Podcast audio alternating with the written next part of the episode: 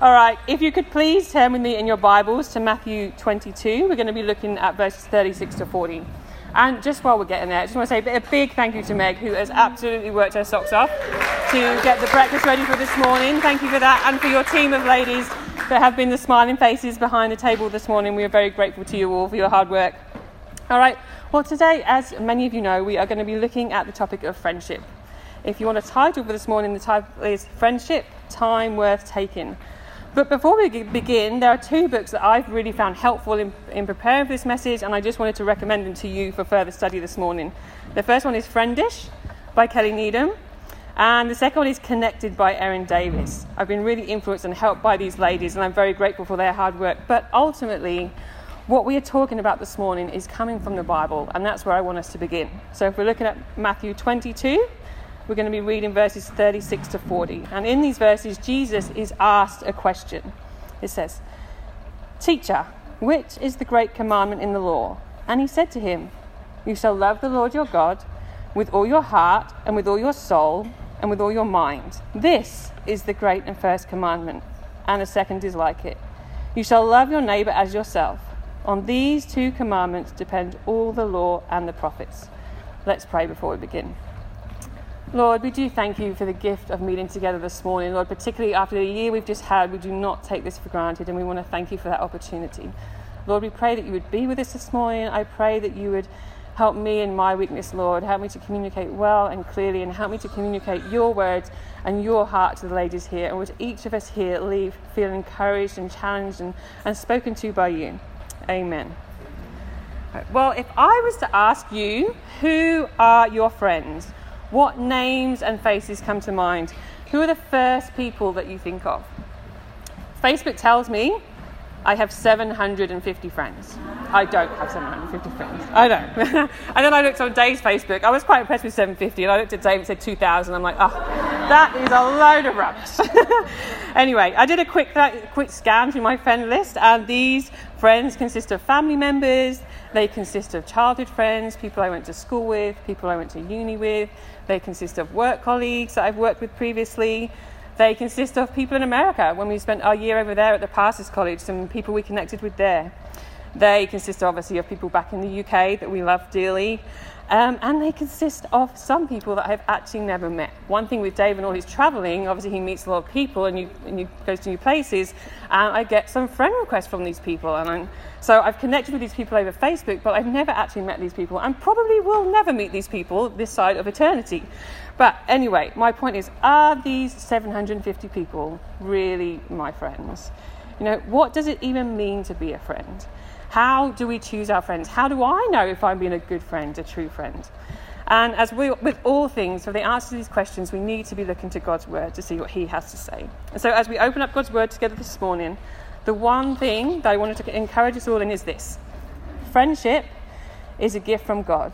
And when we truly know Him and find our identity, security, and purpose in Him, it is then that we are free to be a true friend for others. Friendship is a gift from God. It was designed by God. He created the idea. Therefore, He has to define it. He has to tell us what it means to be a friend, not look into our own ideas. But it's only when we truly know Him, truly know Him as our friend, not just know a few things about Him, but actually know Him in a personal way, it is only then that we are able to be a true friend to others as biblically defined. And so, if there's one thing that you take away from this morning, if you don't remember anything else, remember this friendship is a gift from God. And when we truly know Him and find our identity, security, and purpose in Him, it is then that we are free to be a true friend to others. And so, with that in mind, then here's the way I want to plan out this morning. These are two things we're going to look at. Number one, the motive for our friendship. What should even be our motivation in pursuing friendships? And number two, the model for friendship. What does friendship look like as biblically defined? And my hope for us all as ladies here is that we would open up God's words and we would understand His definition of friendship and what He says to us is important, and not just settle for what the culture and the world tells us is important. So let's start with number one then the motive for friendship. What should be our motive in all of our friendships? Well, in our passage for this morning, Matthew 22, Jesus gave two commands. Verse 37, he says, You shall love the Lord your God with all your heart and with all your soul and with all your mind. And in the second, he said, in the, sorry, in verse 39, he says, he says, You shall love your neighbor as yourself. And I believe there are two motives that we can learn about the pursuit of friendship from these verses. Firstly, our motive in friendship should be love for God. The first motive of our friendship should be love for God before anything else. As with all of life, our motive should be love for God. God gave these commandments in a specific order, and the order is important. The order is important. The order matters. What, what was the first commandment he said?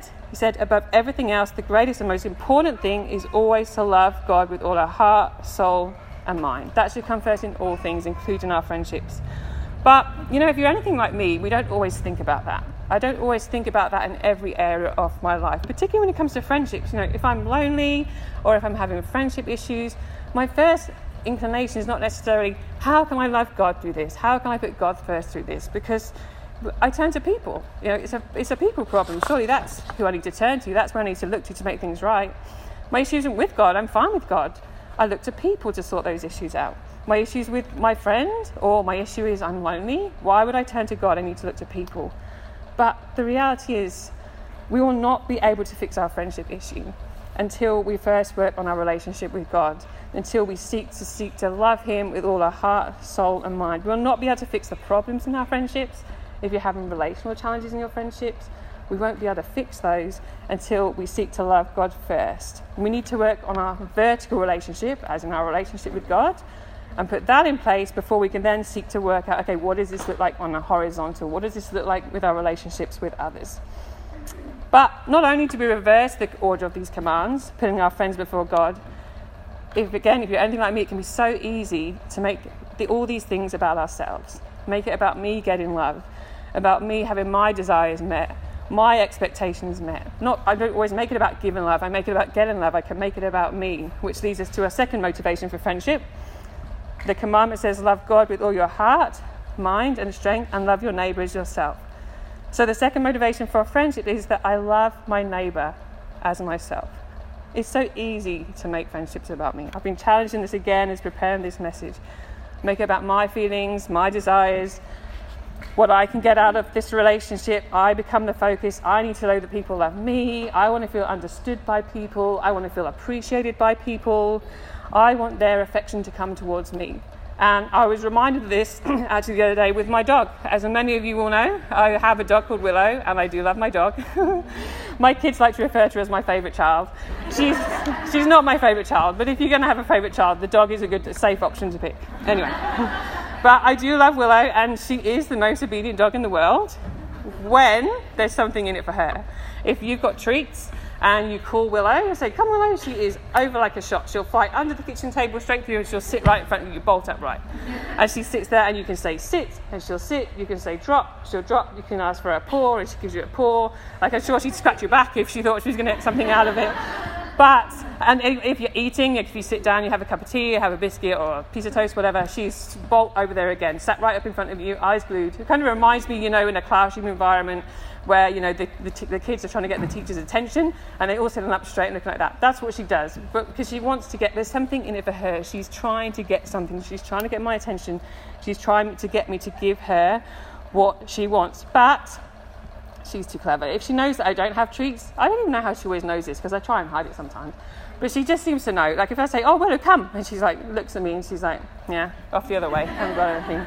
Or if you tell her to sit, she's like, "Why? Why would I want to do that? What are you going to do to me?" Anyway, the point is that she only does things if she thinks something is in it for her. And I think for us, sometimes we can be like that in our friendships. We wouldn't necessarily say that, but sometimes we're looking for what is in this for me? What can I get out of this? And I think sometimes we see that in the way we respond when we don't get what we want. You know, it can be tempting to start thinking, what's this friend ever done for me? I'm always the one texting her. She never messages me, she never asks how I am, she's never checking in. I don't think she really cares about me. Or I see these people always serving other people, making them meals, doing things for them. Nobody ever does anything for me.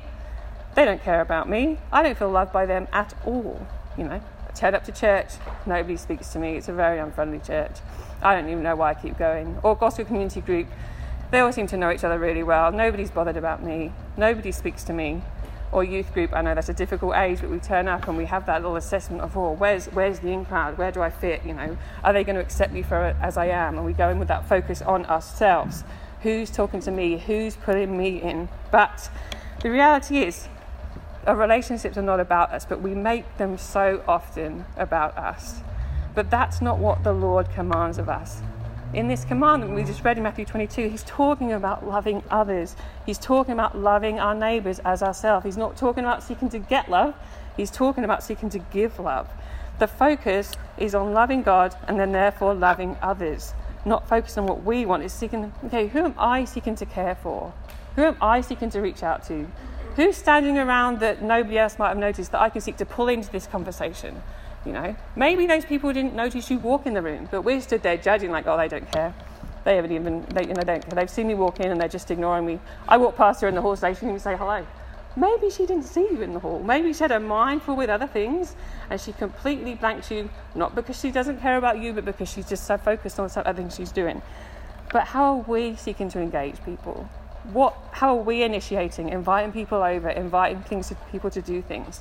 How are we seeking to give love rather than just get love? I think it'd be very easy to view our friendships a bit like an ATM machine. You know, we put our card in, we get our cash out. We give to our friends, they give to me the time and the attention that I feel like deserve. We get disappointed when our expectations aren't met, when we keep giving, giving, giving. They're not getting back to me. Now, surely they should be repaying me by now. I don't think we intentionally do these things, but I think just subconsciously, sometimes that's how our thinking sets in. I'm sure you've all heard about the term FOMO, fear of missing out. I'm sure you have, because if I've heard about it, probably everyone else has. I'm usually one of the ones. I'm the one walking around calling memes memes for a while because that's what says. My kids weren't very impressed with that one either. anyway, FOMO, fear of missing out. Friends meet up and we're not invited, and maybe you see. No, I'm sorry, sorry, Amy. I probably just embarrassed you now as well. But anyway, we see on Facebook. Oh, our friends got together the other day. I wasn't invited. I wonder why they didn't invite me. Or you get that twinge of jealousy, you know. They're not, they're not thinking, clearly I'm not that important to them. They must prefer being with those other people rather than they do being with me. Or maybe you were invited but you couldn't go. And therefore you see, they had such a great time and you're like, oh, little hurt again. Clearly they don't need, me to have a lot of fun. But you're just gutted you weren't there. Are we excited that they had a good time and pleased they're oh, blessed by that? Or are we thinking about what did I miss out on? What do they think about me now? Maybe they know things about each other now that I'm not even aware of. I'm clearly not on the inner circle of that group. We're wondering what we missed out if we don't really think, we don't really want them to have a good time without us. And I, again, was challenged by this when I was a growth group leader, which I'm not presently, but my group always seemed to have the best time when I wasn't there. I'm sure God used it in my life to reveal certain things He definitely did. You know, they would meet on a Wednesday night, and then Thursday morning, the WhatsApp group's going off, and they're all saying how great time they had and how encouraged they were. And, you know, did I want them to have a great time? Yes, I did. But there was that part of me where I was like, oh, they clearly don't need me. they clearly don't love me that much. They don't need me to have a good time. I had FOMO. I had fear of missing out. I wanted to be there. What do they now know about each other that I don't know about them? You know, I was very much focused on myself. And what is FOMO really? It's focusing on ourselves. We're more bothered about our needs, our desires, our wanting to be in, our wanting to feel loved than we are about other people. And we have certain expectations on these friendships and we're making them about ourselves. But the Bible teaches something quite different. And this is what Kelly Needham says in her, her book, Friendish. She writes, According to Jesus, what we need to do most is not seek to be loved, but seek to give love. Did you catch that? The two greatest commands are not one, make sure you meditate on how much God loves you, and two, find others to love you. Contrary to popular belief, our souls are the healthiest when they aren't seeking love, but giving love. First to God and second to others. That's why we must start building the house of friendships with a foundation of loving God. If we do not learn how to love Him, we will have no hope to love others well. Listen to this, I love this bit. It says, Love for God is the power source, love for others is the output. It is so easy to make our relationships about getting love rather than giving love, to see what we can get out of it. We don't want to be the one serving all the time. We want to be loved. We're looking for someone who just clicks with us, who understands, who knows what I'm thinking before I even tell them. But that's not what the Bible teaches. I love how Kelly says, love for God is the power source, love for others is the output. I just think that's so well put. And it's so important we get those the right way around. that we don't put the cart before the horse. The only way, the only way we will truly love people is if we turn the power source on. And the power source is love for God. You know, the power source is the horse that pulls the friendship, that guides the friendships, loving God with all that we are. It is only then that we can seek to love our friends well. And we must start building the house of friendships with a foundation of loving God. Loving God is the power source when our identity, security, and purpose is in Him. Only when Jesus is our true friend will we be able to love our friends well because we won't be looking to our friends to fill that relational void that actually only God was make, meant to fill. Our friends were never meant to complete us, to satisfy us, to fulfill us. Only God can do that. And our friends, as lovely as they are, will always disappoint us in those areas. We need to make sure we're primarily looking to God to fill that void that He was meant to fill. And then we'll be able to seek to care for others. Then we'll be able to seek to love others without primarily thinking, what am I getting out of this? Only then we'll be able to love our friends well, to speak truth to them when it's difficult, to care for them, to spur them on, to point them back to Jesus. Only when we're loving God first will we be able to do these things. And only when we're loving God, God first will we be able to let friendships go. Sometimes friendships are hard. Sometimes circumstances change. Sometimes your friends may not have time for you in the way they used to, and it's not because they don't like you anymore. Maybe their family circumstances have changed, maybe they've got elderly parents or sick family members they're seeking to care for, but they just don't have the time for you that they used to. And that hurts, it does. But if our primary identity, security, and purpose is in the Lord, we are able to let them go to serve their family members or do whatever they need to do in a way of seeking to love them because ultimately our identity, security, and purpose are not rooted in that friendship. We're rooted in the Lord and we've enjoyed that friendship and the gift it is. But when it's come to an end, we're able to let it go because Jesus is our ultimate and our true friend. And I wonder how most of us describe, I'm not asking for a show of hands, so you don't need to put your hand up, but how many of us would describe Jesus as a friend? Yeah. I think that's something we often think of as a little bit for children's ministry. It's something very cute when, when kids say, Jesus is my friend. It's like, oh, that's lovely. but actually, Jesus wants to be our friend too. It's not just about Jesus being friends with kids, He wants us to really know Him, to really know Him in a personal, personal way and understand who He is. Not just know about Him from things we've read, but really understand who He is. He wants us to have that relationship, that friendship with, with Him. And that means that we don't just know things about him in, a, in an academic way. You know, like I said, I know quite a bit about friends about on, on my Facebook account, but some of them I haven't spoken to for 30 years because I went to primary school with them. And they're still very sweet and they like my posts sometimes, and that's very lovely. But the reality is, I don't know much about them. I know, um, I know where they live, I know if they have kids, maybe, I know a little bit about what hobbies they like. I know um, where they go on holiday, they post holiday snaps, but I don't really know them. I don't really know what their day to day life looks like now. I don't really know what struggles they face. I don't know what things they really enjoy, what makes them tick. And I don't know what their day to day looks like. I don't know how they feel about certain things. All I know is a little bit of information about them. It paints a little bit of a picture, but it doesn't really paint a true picture of who that person is. But the truth of the Bible is that God wants to be our friends. He really wants to know us. He really wants to have that relationship with us. He really wants us to love him. Jeremiah 9 23 24 says this Thus says the Lord, let not the wise man boast in his wisdom, let not the mighty man boast in his might, let not the rich man boast in his riches, but let him who boasts boast in this, that he understands and knows me, that I am the Lord who practices steadfast love justice and righteousness in the earth, and all these things I delight, declares the Lord. Now, there is no doubt in the Bible that God wants us to know Him. We see it all the way through. But what is truly amazing, I think what sometimes we can forget, what we do see in the Bible, is that He actually really knows you. He knows us as a group of ladies, but He also knows us as individuals. Psalm 31 7 says this God knows the distress of your soul. He knows the things that keep you awake at night, that you're lying in bed thinking about when everyone else is asleep. He knows what's going through your mind in the dark. He knows what bothers you. He knows what you cry over, even if you've never told anyone else. He knows that. Psalm 139 4 says, Before you speak a word, God knows what you say. That's always a bit of an ouch one for me. But um, God knows what you're thinking right this second. He knows what's on your mind. You don't have to tell him. He does know. He knows you. Psalm 139:16. He knows the exact number of days you will live. He planned the day you were born, and He planned the day you would die, and He planned every day in between. He knows your life, He created it. Luke 12 7 says, He knows the number of hairs on your head. He knows you intimately. None of us know the answer to these questions. We don't even know about ourselves, but God knows about every person in this room. Psalm 139 1 says, O Lord, you have searched me and know me. He has examined you closely. He sees you. He is the God who sees. He sees you every day. He sees you every night. He knows what makes you tick. He actually knows you better than you know yourself because he understands your heart in a way we don't understand our hearts.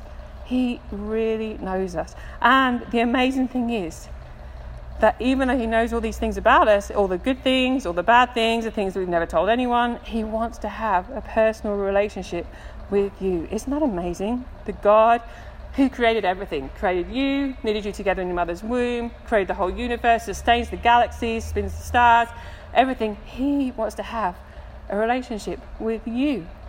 A personal friendship, a personal relationship. And it's only when we truly know Him, when He's our friend, and we find our identity, security, and purpose in Him, that we are free to be a true friend for others. And that should be our motivation, all our friendship, loving God, loving others. Moving on to point two, then the model for friendship. Mm. Okay. Now, from what we've looked at, I could understand how people are thinking, all right, so clearly I know, I understand, I need Jesus as my friend, so I don't really need anyone else. Jesus and me is okay. Well, that's not actually what the Bible teaches. Genesis 1:26 says this, then God says, "Let us make man in our image, after our likeness." Who is God talking to here? Let us make man in our image, in our likeness. God is talking to himself because God is three in one. God the Father, God the Son, and the Holy Spirit were all present at creation, and they are relational. They are talking to each other. And as image bearers of God, we are made in that way too. We are created to be relational. We are created to be in community, to have a relationship with others. A little further on, um, when God said in Genesis 2:18, He says, "It is not good that man should be alone." He wasn't just referring to marriage in this statement. He's referring to people generally God's kingdom was never designed to be Jesus and me. We were never designed to be isolated, to be individuals. We were designed to be knit together as a family. We need each other, we need community, we need friendships. In her book Connected, Erin Davis actually shares the following illustration about why we need each other so much. She writes the following A herd of antelope grazes together on an African plain. There are so many of them that they are calm and relaxed, drawing a full sense of security from their numbers. They do not scan the horizon for predators. No one stands guard. They simply eat in peace. But look closer. Something is lurking in the tall grass. A pride of lions is moving forward, slowly, meticulously, in military like formation. They make a wide circle. Soon they will have the herd of antelopes completely surrounded. Suddenly, one female lion gives the signal the others have been waiting for. The pride stands up and in unison starts running. The antelopes dart. A planned confusion results, and the lions work together to isolate a single doe. They then move in for the kill and drag their prey off to, you, to, off to the shade to be shared by the pride. We are in that picture. We are in that, we are the antelopes because we are weak and vulnerable when we are isolated. You know, being disconnected from people will create more, has the chance to do more damage than just make you feel lonely or depressed. Being isolated from people actually is what the enemy can use to have us as his prey, to bring us down, to take us down, to devour us, to destroy us. 1 Peter 5 8 says this Be sober minded, be watchful. Your adversary, the devil, prowls around like a roaring lion, seeking someone to devour. We need each other. We need community. We need friendships. The devil is real. Like, I think sometimes we forget that, but he's real. He's out. He's prowling around like those lions where those antelope. He's looking, who can I take out? Who can I destroy? Who can I take down? Who is by themselves? Who is weak? Who is isolated? And that's how he does. He isolates us. He takes us out when we're weak and we're by ourselves. We are stronger when we are together, and that's how we're designed to be. So, how do we go about choosing our friends? What criteria do we use? Well, the Bible has something to say about this too. Proverbs 12:26 in the NIV, NIV translation says this: "The righteous choose their friends carefully, but the way of the wicked leads them astray." We must choose our friends carefully because we become like the people we spend time with. People influence us. Even if you don't really think they will, they will. And you notice that because sometimes you pick up like my kids, what do they say? Oh, I'm not being funny, but I'm like, it really annoys me. But you know what? I say it. You know, I see it. I'm not being funny, but like, and I'm just like, they now say it. The little ones say exactly the same thing. I'm like, I can't get irritated with them because they've got it off me. So um, we become like the people we spend time with. That's why it's so important that we pick our friends carefully. The Bible does tell us to choose our friends carefully, but it also gives us some criteria to think through when we are seeking to choose our friends. And there's three categories I want to look at briefly. First is friends who sharpen.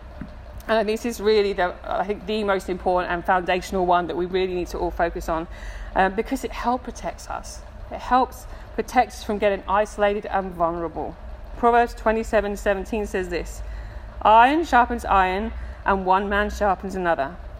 You know, what's your idea of, of a best friend?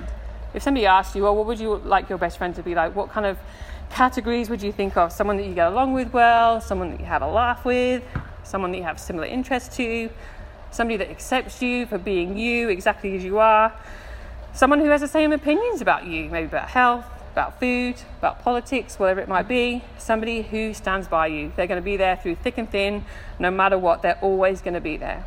Well, they're all great things to, uh, to look for in friends, and they're not bad things. But the best kind of friend, according to Proverbs, is a friend who sharpens, a friend who points us to Jesus, a friend who sharpens us, who encourages us back to God's word, who speaks truth to us. Hebrews 10:24 describes a little bit more of what this friend looks like. It says, "And let us consider how to stir up one another to love and good works." We need friends who are going to inspire us. We need friends who are going to provoke us and stir us up to love Jesus more and to love others well. We need friends who are going to help us to grow in godliness. We need friends who are going to strengthen our faith. Faith. I know they think strengthen our faith, but strengthening our faith is a good thing. we need friends who are going to speak truth to us when we can't see the truth for ourselves, because we all go through those times when we can't speak the truth. We're just not in that zone. We need friends who are going to come around and pray for us and speak truth to us and encourage and spur us on. We need friends who are going to correct us, not just accept us exactly as we are but friends who are willing to ask the hard questions, ask the questions that maybe we don't really want to hear. Proverbs 26 says this Faithful are the wounds of a friend, profuse are the kisses of an enemy. You know, a faithful friend is willing to wound in the right sense. A faithful friend is willing to ask the hard questions ultimately because they love God and God, their identity, security, and purpose is in God, and they really want to be a faithful friend to you. They don't want to see you just going on in, in a way that's unhelpful. They want to seek to ask those hard questions. I had this happen to me one time. I was sharing with them in one of my growth groups about a struggle I have with food. It's still a constant struggle to this day. I can be tempted to eat for the wrong reasons. I can eat emotional. If I'm feeling down about things, I can eat. I can eat out of boredom. If I just want something to do, oh, I think I'll sit there and, and eat. Or I can eat for escapism if I've had a bad day and I just want to forget about it and I can be tempted to eat in that way. And I was talking about this in, in a group setting once, and then a friend said to me, Have you ever considered it could be gluttony? And I was, I was honestly a bit taken aback, a bit taken back at that moment. It was definitely an ouch moment for me, but it was a good moment. It was an ouch moment for me because it hurt my pride. I'm like, gluttony, isn't that like, like just the kings that sat there with their bellies hanging out, like with the wine goblets? Like, I don't think that's me. But it was actually a really helpful question because when I'm seeking to define it biblically, it actually helped me see the seriousness of it a little bit. I mean, emotional eater, comfort eater, idler food, all sounds a little bit nicer than glutton. At least in my mind it did. Anyway, but it was really helpful because it helped me see how the Bible speaks into it a bit more, look at verses that talked about gluttony, as I said, this is still a battle for me and I don't have it all down yet. But I just use that example of where it's actually helpful when a friend was willing to say, Have you ever thought about this? And I'm very grateful to my friend for asking that question. And now here's what she did do she asked a question. You know? She asked the question, Have you ever thought about this? Have you considered this? She, you know, her tone was gentle. What she didn't do she say, well, it sounds like you're a bit of a glutton to me. She wasn't condemning, she wasn't judgmental, she wasn't like, she didn't do any of those things. We can't see other people's hearts. We don't ultimately know why they do what they do. We can ask a question, and we might be right, but we also might be wrong. All we can do is ask a question and say, hey, you know, when you, you know, you've talked about your boss a little bit now, a few times the last time we met, and do you think it could be gossip? You know, we can ask the question. Or I just noticed you know, when we're together, when we're hanging out, you say such great things. I'm always encouraged by you. I love to hear what you're reading, how God's challenging you, speaking to you. But when we're in a group setting, you don't really say anything. Why do you think that is? And you know, maybe she come, oh look, I'm just shy. I don't, I don't speak in groups. Well, sometimes it's helpful to ask the question: Have you ever considered that could be the fear of man?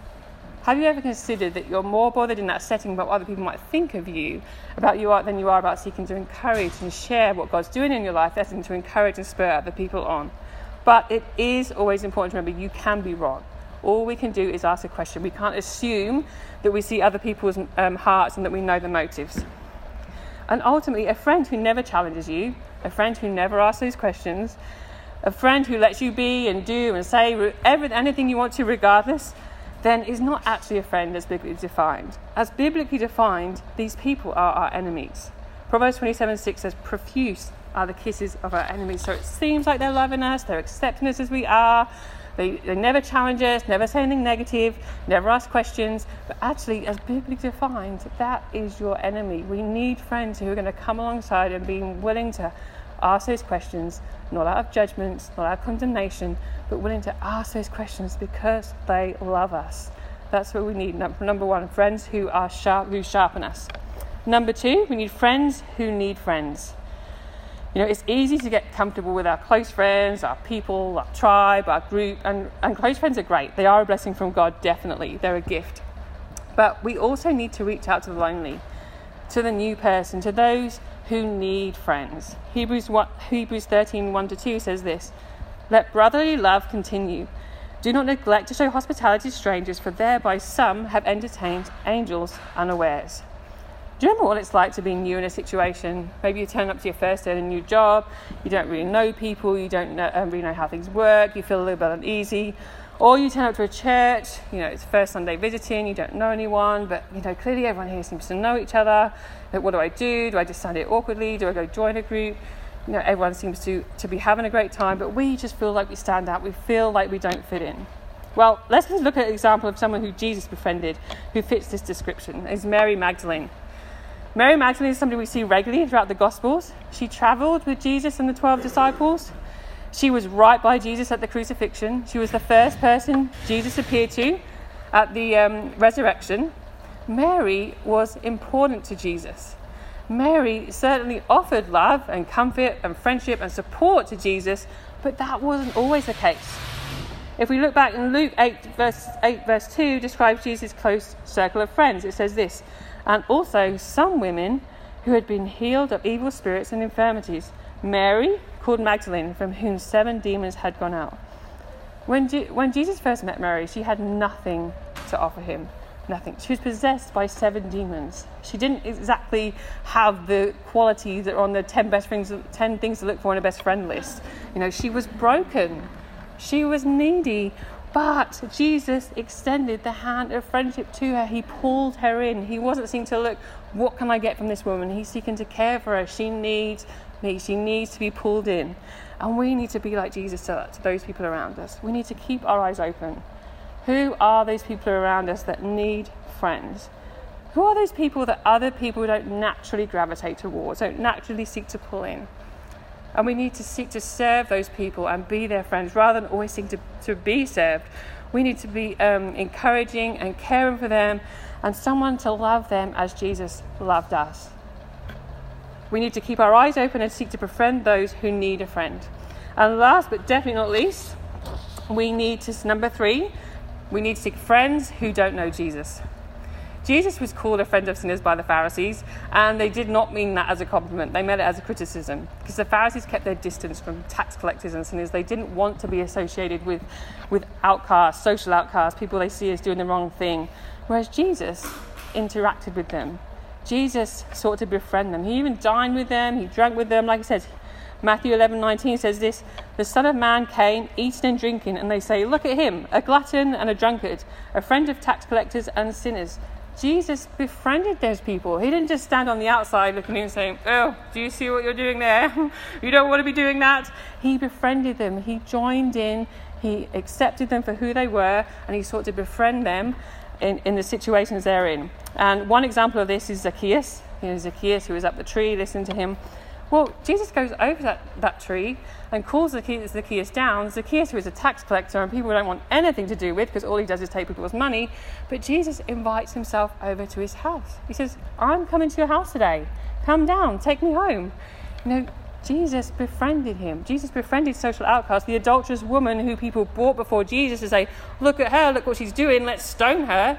What does Jesus do? He befriends her, he pulls her in. And we need to model Jesus' love for sinners. We need to spend time with sinners who do not know Jesus. We need to reach out to them and we need to project but out of and we need to protect but out of genuine care and love for them. We need to seek to love them. We need to seek to befriend them. We need to seek to be Jesus for, through them, not as a project, but we actually want to care for them. You know, sometimes these people are never ever going to respond to the gospel, and that's okay. That doesn't mean we've shared the gospel in three times, now we're going to move on to someone else. No, that's not being a friend, that's a project. We don't want projects, we want friends of sinners, friends of people who don't know Jesus we need to seek to continue to love and care for them and point to Jesus all the days of our life. And if they respond to Jesus, that's absolutely great. Obviously, that's our prayer, our hope, and desire. But if they don't, we are still their friends and we still seek to care and love for them. We don't just want to see them as a project. But I do just want to put in one little caution here because we do need to be careful because scripture is clear that we do become like who we spend time with, the people we spend time with. So I think, particularly in those kind of relationships, it's very important to ask who is influencing who? Am I influencing these friends or am I becoming more like these friends? Am I being pulled in and am I being drawn into them? But that is why it's really important that we seek to surround ourselves with those friends who sharpen us, those friends who are going to encourage us, who spur us on to be more like Jesus, those friends who are going to encourage us. Yes, go spend time with your unbelieving friends, go seek to win them for Jesus, but they're going to help make sure that you're not going to get pulled in and become more like them. We need that circle of safety friends who are going to help and encourage us and spur us on so that from there we can go out and care for the friends who need Jesus, to seek to be Jesus to them. You know, friendships are important. We need each other. We need friends to sharpen us we need friends who need friends, and we need friends who don't know Jesus. To conclude, then, how do we cultivate healthy biblical friendships? You know, I think I get it. I get the motive for friendship. I get the model for friendship. How do we cultivate then healthy biblical friendships? And we're going to start off with where we started. We start off with cultivating a friendship with God. Know, friendship is a gift from God, and when we truly know Him and find our identity, security, and purpose in Him, it is then that we are free to be a true and biblical friend to others. So let's, I want to encourage you, ladies, get to know God in a real and personal way. Get to know Him in a way that you would call Him your closest friend, and that is a lifetime endeavor. None of us have made it there. There's always more we can know about Jesus, there's always a greater, deeper relationship we can be in with Him. And how can we do this? How can we grow in it? Number one, through His Word. You know, all relationships begin with information. When you meet someone, hey, how are you? Where do you live? What do you work? You know, where do you work? What do you like to spend your time doing? What is your family like? You know, we get to know their likes and dislikes. We get to know what they think about things, how they think and feel. And that's the same with God. The Bible is a whole book about God. So read it. Read it and ask, who is God? What are his likes and dislikes? You know, start in the gospel. Jesus is God. Jesus said, Those who know me know my Father. Jesus is God in human form. When we read the Gospels, we get to know who God the Father is. And we get to know through God through the whole entire word. The Bible is not a book of rules. The Bible is a book about God. The Bible is a book about God and the greatest mission, rescue mission ever told, Him coming, seeking to save us and to reconcile us back into relationship with Him. That is what the Bible is about. So let's read it, read His word, and seek to get to know Him better through that and prayer, talking, talking to God. Again, if you're anything like me, this is what I struggle with more than anything. I can read the Bible, but I can find praying a little bit more tricky because I think sometimes we overcomplicate it. Praying is simply talking to God in a way you would talk to any friend. You don't have to have the right words to say.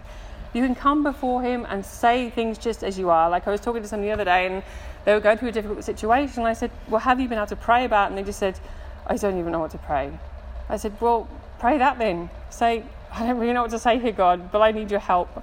And I know that. You know, God doesn't want us to come to Him and just have all the right things to say. He wants us to come to Him and share our hearts with Him, to engage with Him, to have that relationship with Him.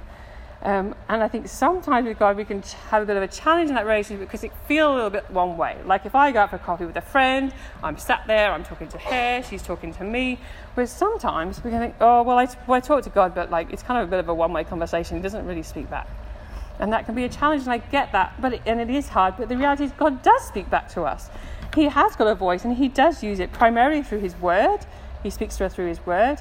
He speaks to us through the Sunday morning sermons. He speaks to us through songs that we might have on, you know, gospel centered songs that we're playing. He can speak to us through that. He can speak to us just through illuminating different truths to our hearts. But, you know, we live in such a fast paced world that I think sometimes we forget to actually take notice and listen for God's voice. You know, if I went out for a coffee with a friend and I rushed in, sat down, drank my coffee, and spouted out this long list of my life and what's happening, and then got up and walked off, you know, I wouldn't be a very good friend, would I? That, that's not going to really build a friendship. Yet, so often that can be what we do in our relationship with God. We sit there and we pray and we spout off different things to God, and then we get up and leave. And we don't actually take time to sit and listen, to listen for God's voice, to read His word and consider what is He saying to me through this. God does speak but it's a little bit more like snail mail than instant. But so I think in our culture in today, we're used to everything like this God, bang, bang, bang, fast, give me an answer. God doesn't always work like that. Sometimes He does, but sometimes He doesn't. We need to be patient. We need to put in the time. We need to plan regular times, plan daily times where we can have communion with God, but also plan sporadically some more longer times where we can actually spend time reading God's Word, praying to Him, and seeking to grow in our relationship with Him. Number two, then cultivate friendships with those around you.